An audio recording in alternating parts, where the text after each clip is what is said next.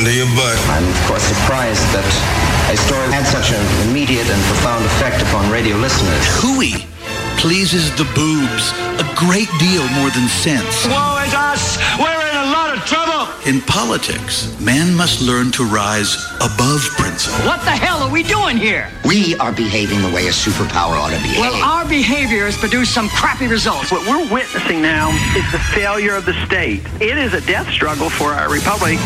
Giving voice to liberty in our time. Joey Clark. Uh, hello.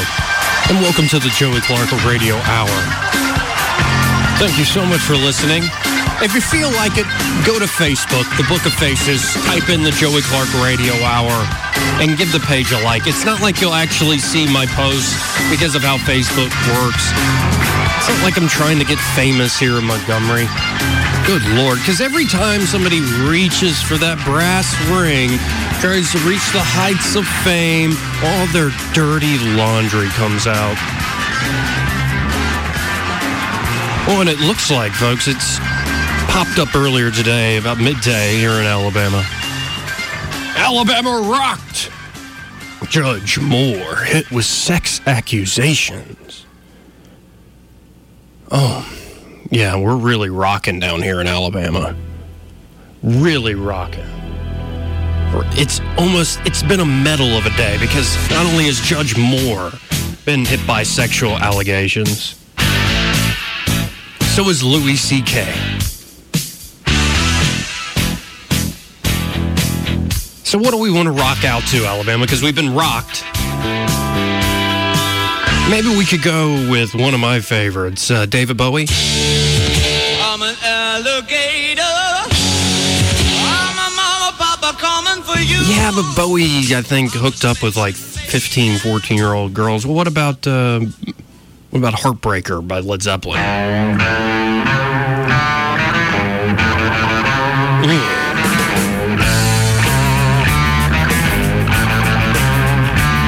Yeah, but Jimmy Page traveled with a fourteen-year-old girl for years, and there's that whole thing with the fish, and I never thought Roy Moore would share the same sentence with Jimmy Page and David Bowie, but all the young dudes carry the news. Roy Moore has been accused of sex with a fourteen-year-old when he was thirty-two.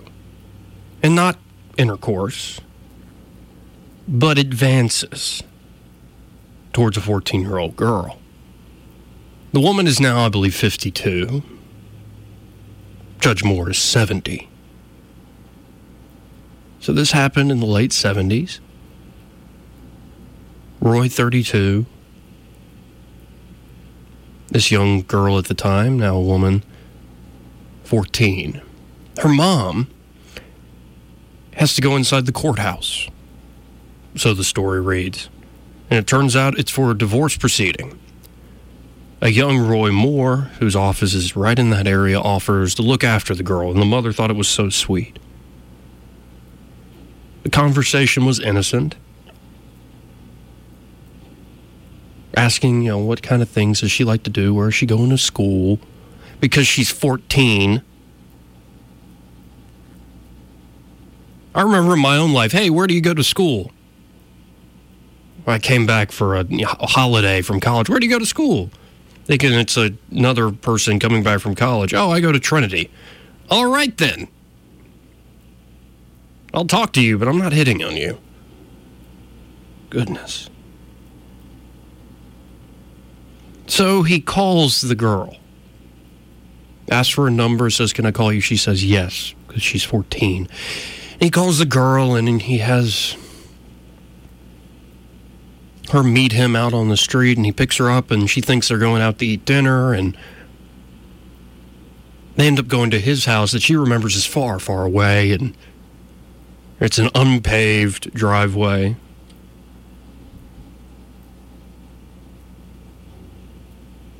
And they sit and talk, and he tells her how pretty she is, puts his arm around her, kisses her. Again, he's thirty-two, she's fourteen. And then she wanted to go home, and he takes her home. He calls again. She meets him out on the street again. He picks her up again. They go to his place again. This time, she finds herself, at least the story in the Washington Post reads, lying on a blanket. And Roy Moore walks out from the other room in whitey tidies.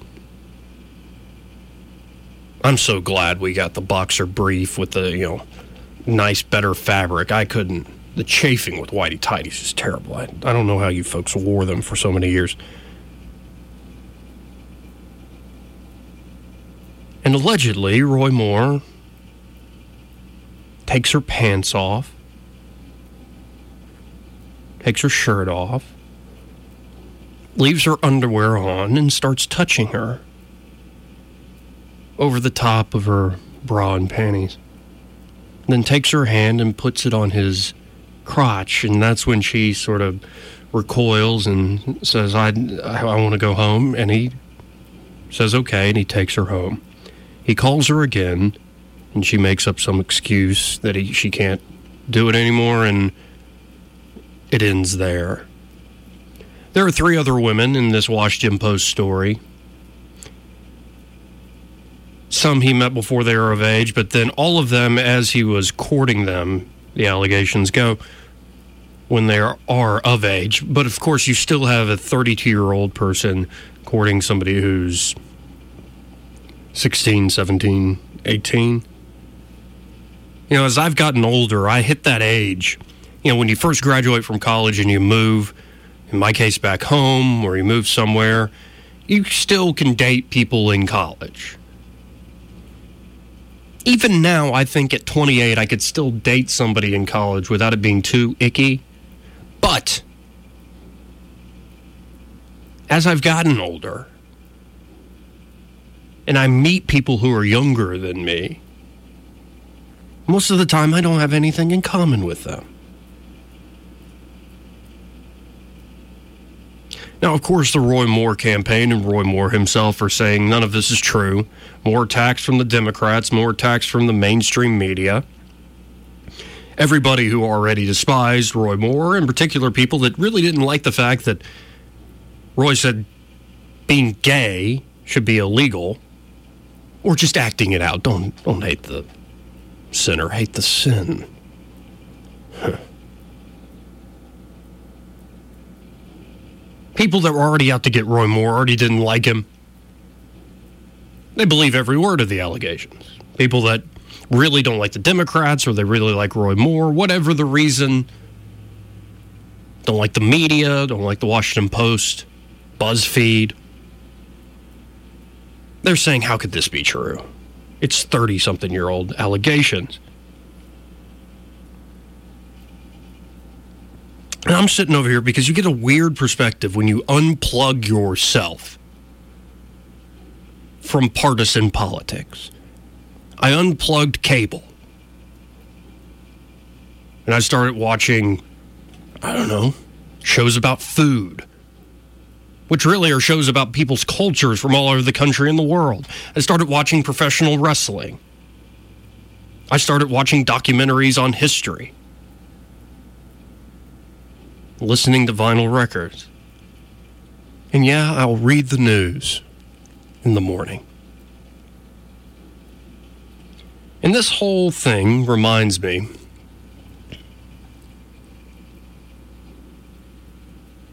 of how corrupting power is.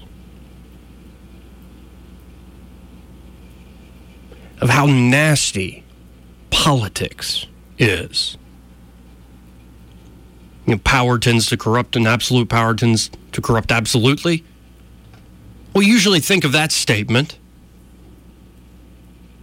as something that applies to a president, or to a senator, or to a governor, or to a mayor, or somebody in elected office, somebody with real power, or to a big movie executive like Harvey Weinstein, or to a powerful, famous actor like Kevin Spacey, or maybe even to a comedian who was pretty openly perverted already, but now we know his jokes weren't just jokes, they are based off reality, so don't go pulling a Louis C K We usually think of power corrupts, whether it's political power or fame or money. It's those people with all that power who are corrupted. But I've started to think about that phrase in a different way. Power corrupts.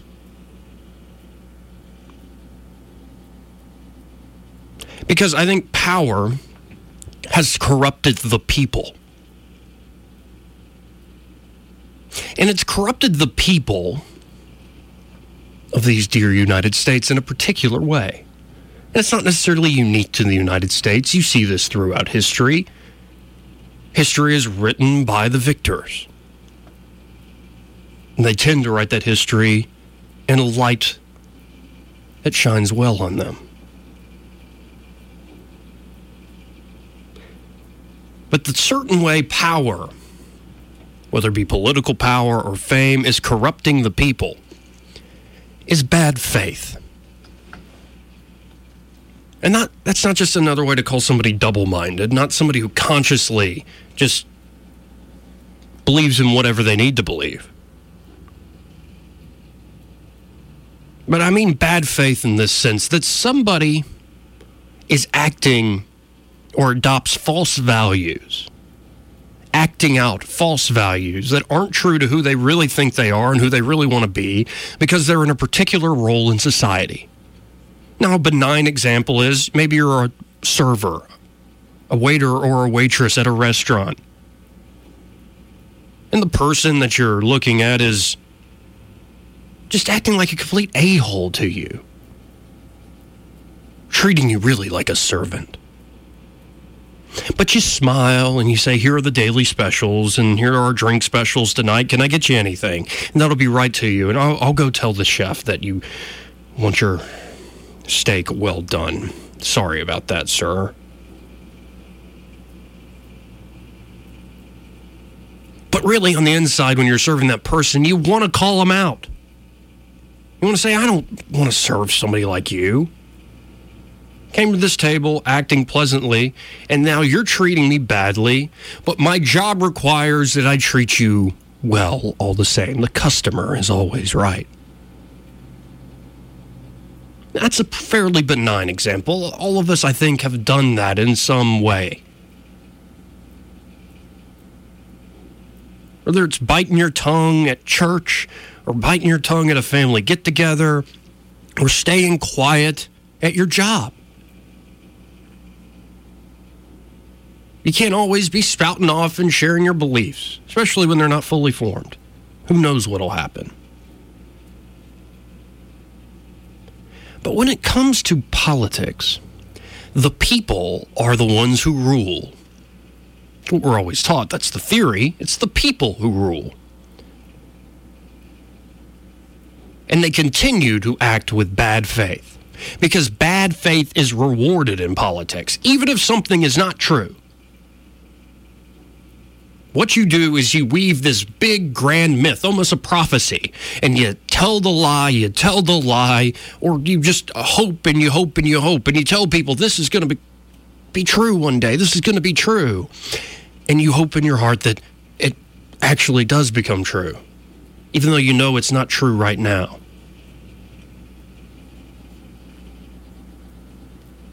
Outside the realm of politics, you see this all the time. Take, again, another benign example, like sports. A judgment call in football. A flag is thrown. It's pass interference. I can see that happening in this upcoming Auburn-Georgia game. There's a pass interference thrown against the Georgia defense, and all the Georgia fans, the diehards, say, that's not pass interference, ref, that was great coverage. And all the Auburn fans will say, yeah, fifteen yards. Of course that was pass interference. He needs to learn to cover that receiver, having his hands off of him.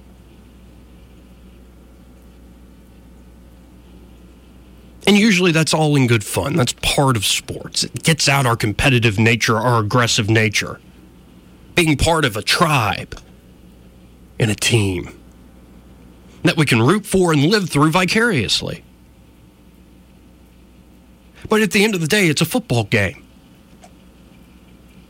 A lot of people are making money off that football game, but it's a game. It's for our entertainment. So it doesn't really matter if the people on opposing sides can agree on whether or not a given call is actually pass interference.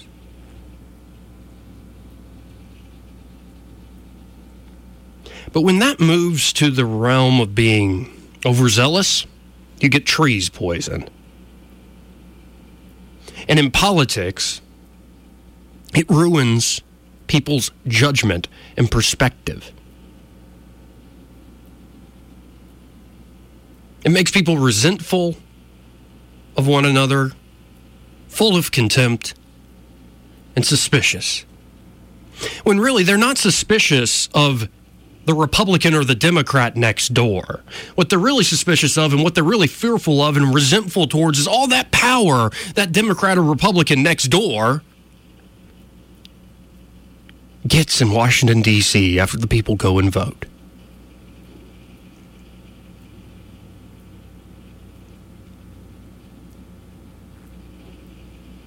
So when this Roy Moore allegation comes out tonight, when it rocks Alabama all through the day, I read the story, and it's interesting. This woman, who was fourteen at the time, has voted Republican the last three presidential elections. She didn't want to come forward in two thousand because her kids were in school and she knew she would get a lot of heat for talking about it. And she is getting heat today. She was right about that.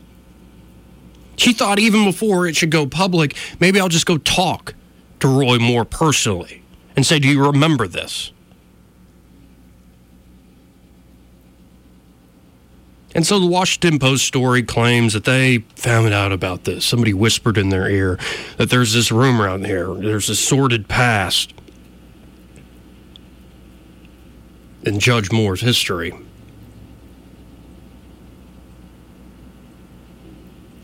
And I'm reading the story because I'm not stumping for the Republicans, and I could give a damn about the Democrats. I'm pretty much resigned to give up my fate and my future to the will of you, the wise people. I'm sitting there reading it, saying it might be true. Who knows? I'm not the three-eyed raven from Game of Thrones. I can't go back and look into somebody's past. I don't know.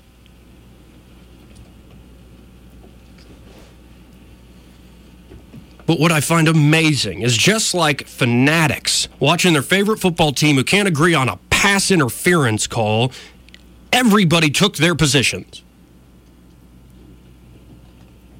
Supporters of Judge Moore, of course, called out the Democrats, called out the mainstream media, people that just hate the establishment or the globalists or whatever the hell you want to call them, the plutocracy, the oligarchs. They said, you're just trying to take our election from us.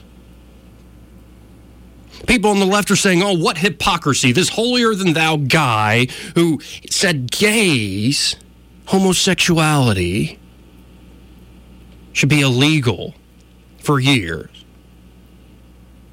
Look, he made sexual advances towards a fourteen-year-old.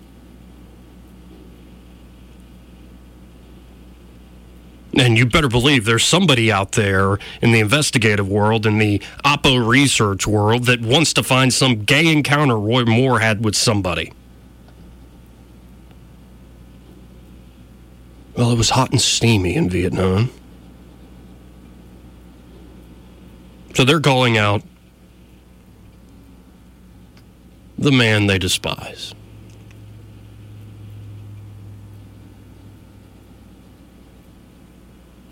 And I'm sitting here thinking the partisanship, the bad faith, yeah, the power offered to the people through the ballot box has corrupted their ability to see things clearly.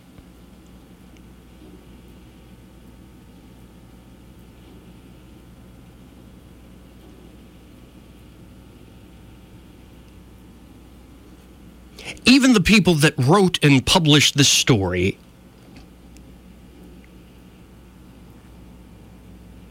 would think they would be looking for the story unless it was about some power game. See, this is what politics does. It takes somebody who's trying to tell their story. It takes reporters who claim they're telling the truth and unearthing corruption and hypocrisy. It takes people that want to just express their values, who want to vote for who they want to vote for and give it to the establishment. It takes all these different groups with all their different interests, and it makes everybody corrupt.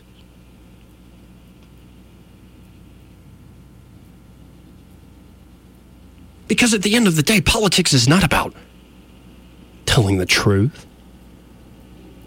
Politics isn't about upholding our best ideals as a people and a nation.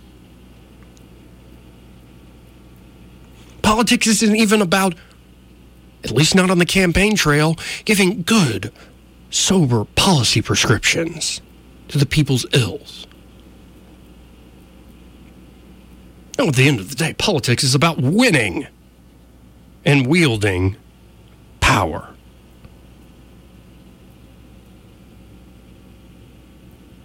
So you have to do whatever it takes in order to win and wield power. And the people I feel the worst for, because I've been there myself, are the folks that aren't anywhere near power. That we're almost like fans of politics and the people vying for power and the people who have it. And even though we're really just spectators watching this wicked spectator sport, we let it ruin our day. We let it ruin our friendships. We let it corrupt us.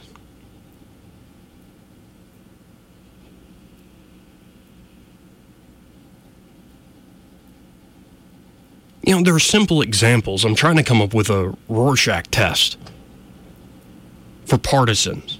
That you've gone too far. You've drunk too much of the Kool-Aid, man. For example, the other day on the Book of Faces, I share a simple little video where Donald Trump is at a healthcare executive order signing. I posted it without comment because I thought it was funny. Because after Trump gives his remarks, he walks away from the presidential podium. And Mike Pence has to say, oh, Mister President, Mister President. And Trump looks around, his mouth agape. Oh, my God, I forgot to sign it. And he does this weird little run like he's shimmying and listening to some workout music. Shimmy, shimmy, shimmy, shimmies over to the little desk. And he signs the executive order. I thought it was just a funny moment. But no, no, no, no, no, no. That's when the bad faith creeps in. That's when the go team creeps in. Because there are people that come onto that simple post of mine I thought was a funny, lighthearted moment. Sort of a whoops-a-daisies moment. And, oh, you people are always crapping on Trump, our president. He's a great man. And then people from the other side, oh, what a buffoon. He's not my president. And I'm sitting here thinking, can't it just be a funny moment? The same thing with Ellen DeGeneres. On Katy Perry's birthday. Tweeted a picture of her looking right at Katy Perry's rack. And the tweet comment said, happy birthday. Let out the big balloons. And of course, people are calling for double standards. What if a man did this? Hypocrisy. Blah, blah, blah, blah, blah. The day when a lesbian can't make a boob joke, I'm out. Why can't it just be a funny joke?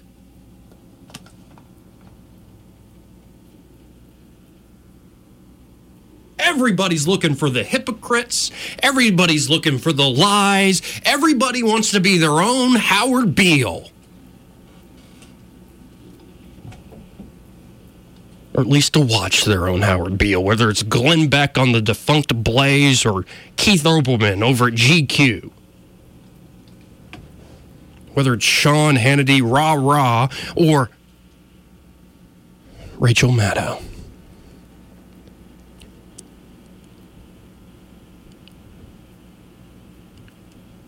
insanity. And now that I have unplugged from really giving a damn whether Republicans or Democrats take over D C, and yes, I know more than some, I don't know at all, what the ramifications might be, whether it's the Republicans or Democrats in power. I've pulled my hair out and messed with my own insanity for five or six years now, figuring out what the ramifications might be.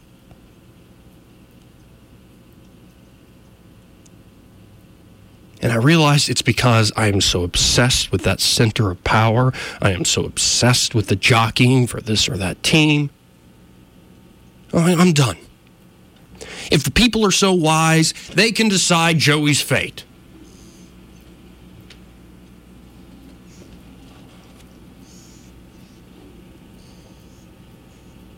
And some days I'm going to have fun, but some days it's just tiring, man. It's always a fight. Politics doesn't bring us together. We're not going to get national unity if Doug Jones is elected senator. And homosexuality is probably not going to be outlawed if Roy Moore becomes senator. Thank God for undemocratic things like the courts.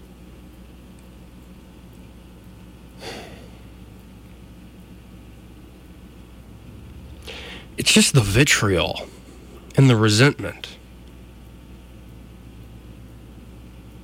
Again, it's not a good look, Alabama. So we might be rocked. But it's not like sitting in a rocking chair in front of Cracker Barrel. It's not like somebody reared back and sucker punched us.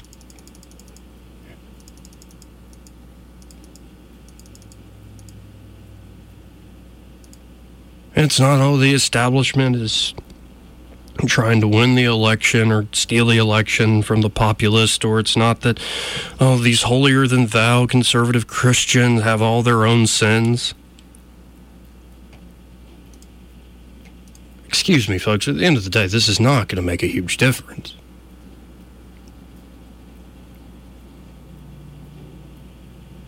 Until we address that power is corrupting most of us who follow politics, it's not going to make much of a difference.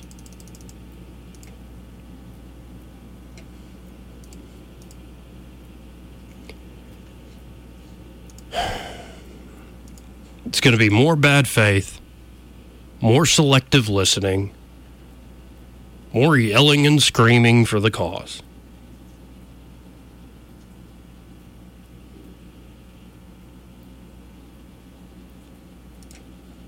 And I get it.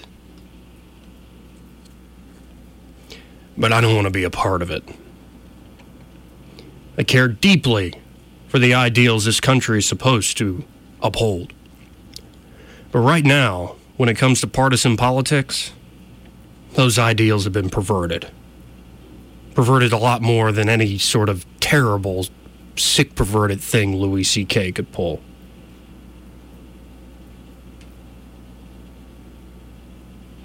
But let's rock, Alabama. Let's rock. Listen to a guitar solo of an occultist.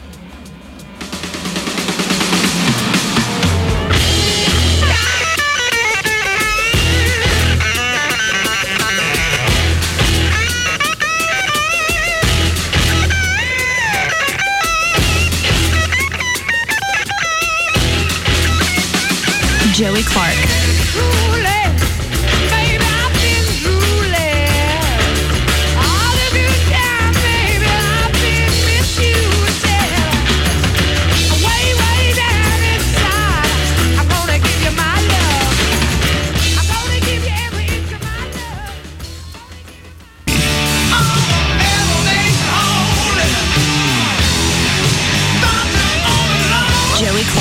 Ah, welcome back. Uh, it's been a metal day. Major Boovic, man. You're listening to the Joey Clark Radio Hour. And if you want to call in, two seven two, nine two two eight, two seven two, nine two two eight. That's exactly what Debbie did. Hello, Debbie. How are you? Hi, Joey. How are you, honey? Oh, I'm all right. A little frustrated with all the yeah, all the so-called wise people out there.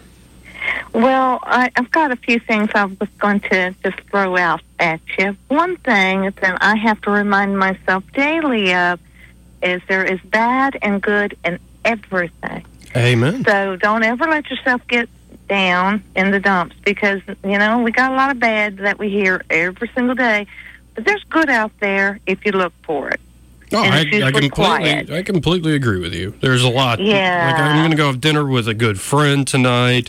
I'm going to oh, eat some spicy food. I'm going to yeah. hang out with friends at home and have a conversation, watch some good stuff. I mean, yeah. I mean, life's not bad. It's just that when I have it's to talk depressing. about politics, it's uh, it's amazing how duplicitous and dishonest people become when they're defending their cause and fighting over power.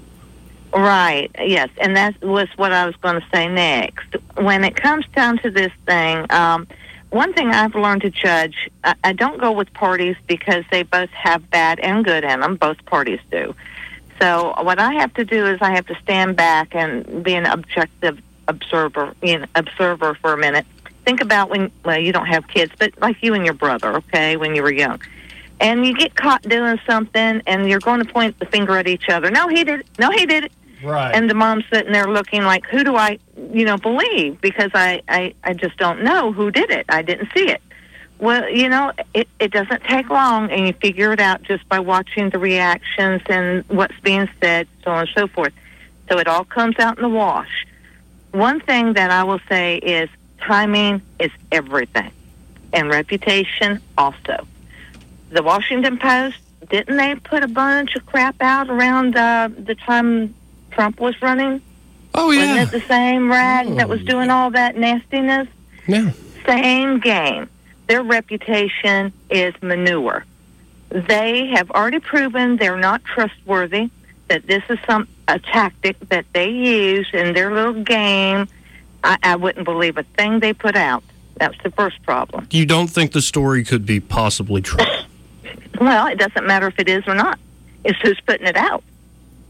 The reputation. Well, imagine they, they, imagine it didn't come from the Washington Post, and imagine there is okay. no election. Right. And you found out, say, a local It would person, be more believable. It would be more believable. And that's an interest. That's exactly my point. Right. Right. So this timing, as you were just putting it in your own way, means everything. It just shows you and me and people that keep up with what's going on that there is an objective to the lie. And unfortunately, I, I just can't believe any of these young ladies that are coming out. Now, if they had done it, like you said, without a reason for it to be done, and they are honest about what they're saying, I might think about believing them on that point, even if it is all these years later. But I just absolutely can't believe them only because of how it's being presented, by whom it is being presented, and the timing. Those three factors just really just can't, I, I just can't get over them. Well, and Debbie, you just reminded me of a line of poetry that has essentially been um, the theme for my unplugging from the parties and from the partisan news, but I've been saying this for a while. It applies to the Russian thing. I think it applies now. You talked about how there's an objective to the mm-hmm. story. Okay, mm-hmm. here's the line. It's from William Blake, Auguries of Innocence. A truth that's told with bad intent beats all the lies you can invent. And you're also talking about there are good things in life. It's not all down. It's right that it should be so. Man was made for jo- joy and woe, and when this we rightly know, through the world we safely go. Mm, very nice. Jo- joy, so cool. Joy and woe are woven fine, a clothing for the soul divine. Under every grief and pine runs a joy with silken twine. And essentially, that's what drives me nuts, is the... Yeah, there's going to be good things in life, bad things in life. In fact, if you get good things in life, you're probably going to end up sad at some point. We don't live forever. Uh, like uh-uh. if you get a puppy, you have to have, I've had that weird thought, like, I don't want to get a puppy because I know ten years from now, or uh, I'm going to yeah. I'm going to be really sad about it. But you know, it's worth the ten, fifteen years, sixteen, hopefully, with your dog. Um, but do you live in a bubble? You can't live right. in a bubble. You would experience nothing. And with every bit of bad that happens, you learn something. You learn what you don't want in life. You learn what you want in life. And those two factors right there speak volumes. But because the, without the yeah. experience, you would have no idea. Oh, I, amen to that. And you, it is about working through things for the good and the bad, the pleasure yes, and the pain. Is. But that first line, a truth that's told with bad intent beats all the lies you can invent. Uh, that yes. is what's undoing, I think, American sense of community. I mean, mm-hmm. a, a, a community, whether it's like a political party, what really brings Republicans together? Is it tax cuts? Is it, mm-hmm. what is, no, it's these days, hatred of the Democrats. I would, yeah, I wish I, it was something else, and of most Democrats, what brings them together? Hatred of Republicans. Yeah, and it's not, it's, yeah. and it's not really hatred, it's more resentment and contempt. It's not quite well, out and out hate. Some people go that far, but it is that sort of contempt and resentment that brings people together. They need a good scapegoat, whether it's Barack Obama or Donald Trump. And don't get me wrong, I didn't like Obama. I'm on many policies. I don't like Trump, but it's. Yeah. I really. I'm tired of the game, the way this game is being played. It's tearing us apart. Like I saw mm-hmm. an, an article the other day that if the United States went back to Switzerland, so for instance, Switzerland formed their federalism, their federal system based on the United States Constitution, but they, I think, improved on it. And the United yeah. States should start looking at it. If we had a federal system like Switzerland, we would have over essentially thirteen hundred states. But mm. essentially, most of the governing in Switzerland is done at the canton or cantonal level.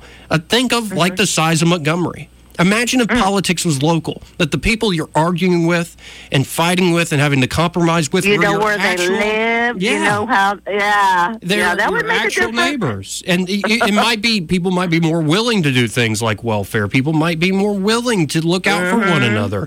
But and mm-hmm. then you have a central government that ensures people's freedoms. But that's right. not how our system has come to work. Now, almost every decision is made in D C People are rightfully scared and resentful of the power when it's not yes. in their hands. It's driving us apart as a people. And they keep manipulating people that are not intelligent enough to keep up with what's really going on. Yep. If you say something often enough, people begin to believe it. And let's face it, our media has been really playing us against each other through this idea that uh, we had a black president. If you didn't agree with everything, you're racist. No.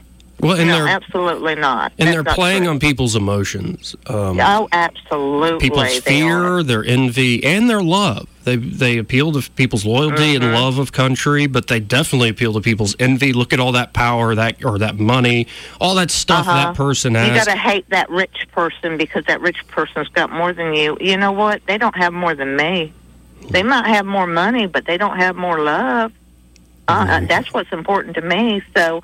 No, they don't have more. I've never been envious. I've got wealthy relatives, and I've never been envious of what they've got. I would never want to be Donald Trump. But the fundamental thing, years. the fundamental one is fear. And yes. they play on people's fear in the United States in all sorts of ways, and it's not on one side. It's uh, every which fear way. Fear and guilt.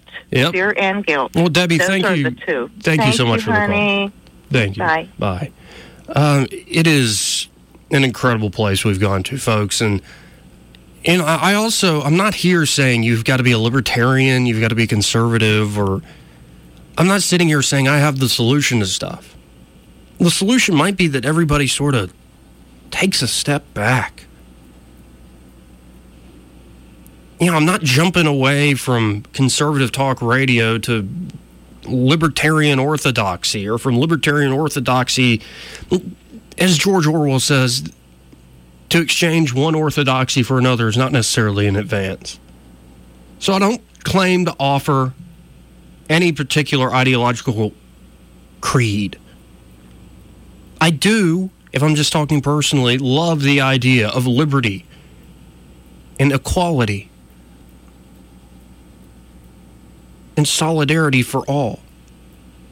with liberty being the foremost. I don't mean equality of wealth or of outcome or even opportunity, equal freedom. Treating your people in your life as equals. Maybe you have more money, maybe you have more power. Maybe you're smarter than they are. Maybe they are smarter than you. But you realize even these people that are incredibly successful, incredibly brilliant, they still have to... What's the child's book? Everybody poops. We're all frail. We're all fragile. And all of our crap, our poop stinks. But even though I believe in liberty and equality and solidarity, I'm not going to force it on anybody. I'd rather let the people so wise decide my fate, if that's the way the game is going to be played. And if you're going to play the game, my advice to you is to engage in politics very skeptically. Understand that whether it's pundits on cable news or politicians themselves or radio crooners like me, people are trying to sway you. I'm not selling you anything. Be skeptical of cynics like myself. Be skeptical of sentimentalists. Be skeptical of my very words.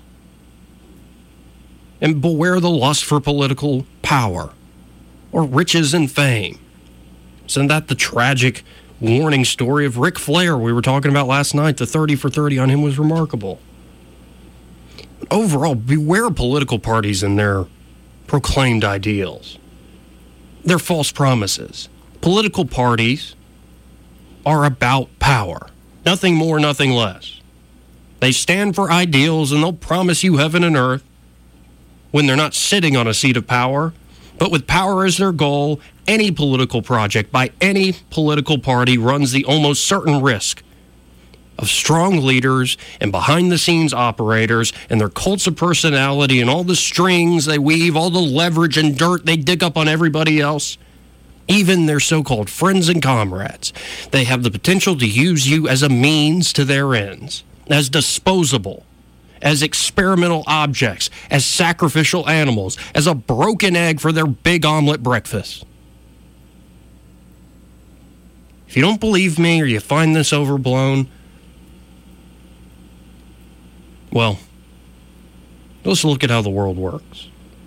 Politics, nine times out of ten, is a march to slaughter. Some animals just know it better than others, and accordingly make it to the dinner table alive at the expense of the ignorant, who provide the meat at a very high price.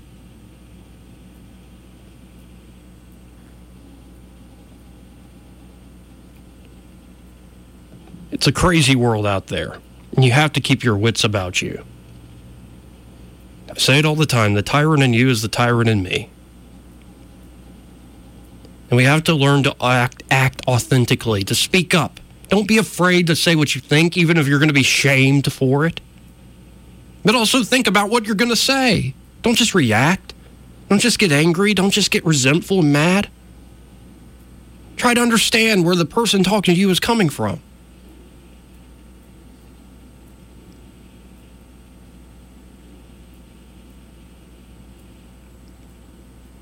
So even if this story on Roy Moore is true, it's already a political football, and it smells to high heaven.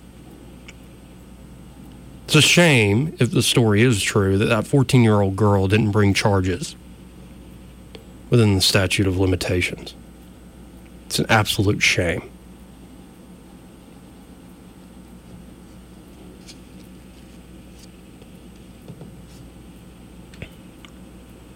Imagine your daughter at fourteen years old being courted by a thirty-two-year-old man. I'm not telling you how to vote. Again, I don't give a damn. But if the story is true, oh, Lord.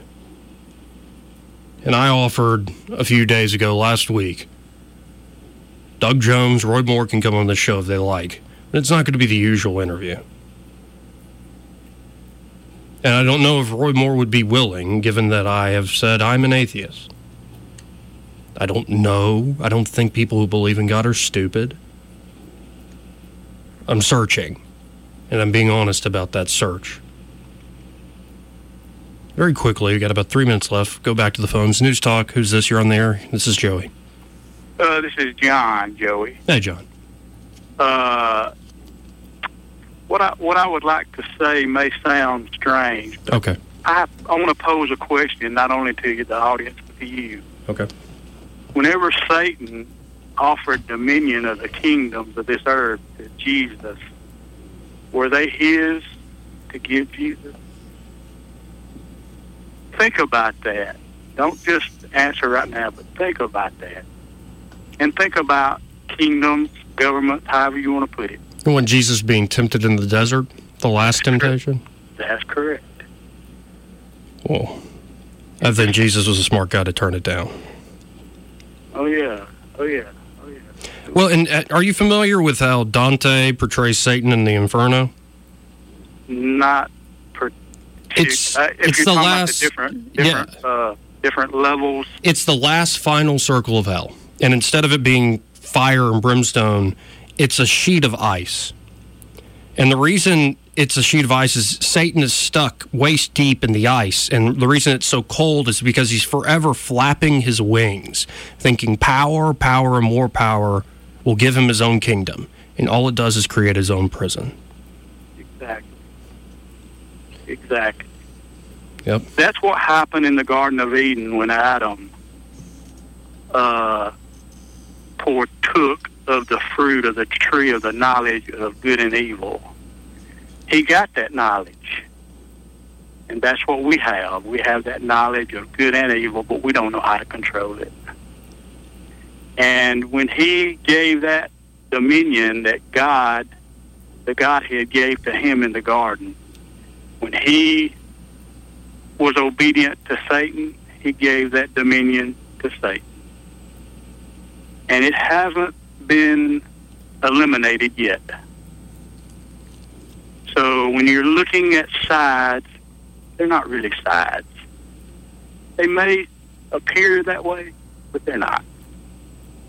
Very well said, man. I really thank you for the call. Thank you. You have a good night. You too. Bye-bye. Bye-bye. Well, that's going to be it for us, folks. It's going to be it for me. I'll be back tomorrow, though. It's going to be Friday. I'm not sure what I'm going to talk about. Maybe I'll do a Mamma Mia review. I haven't watched it yet, though. But my roommates keep insisting. Oh, and they heard you, Benny Hunt. I played the tape for them last night. They are out and ready to respond. And they're going to respond by reviewing Mamma Mia. Thank you for listening, folks. This has been the Joey Clark Radio Hour. What a world. What a world. Joey Clark.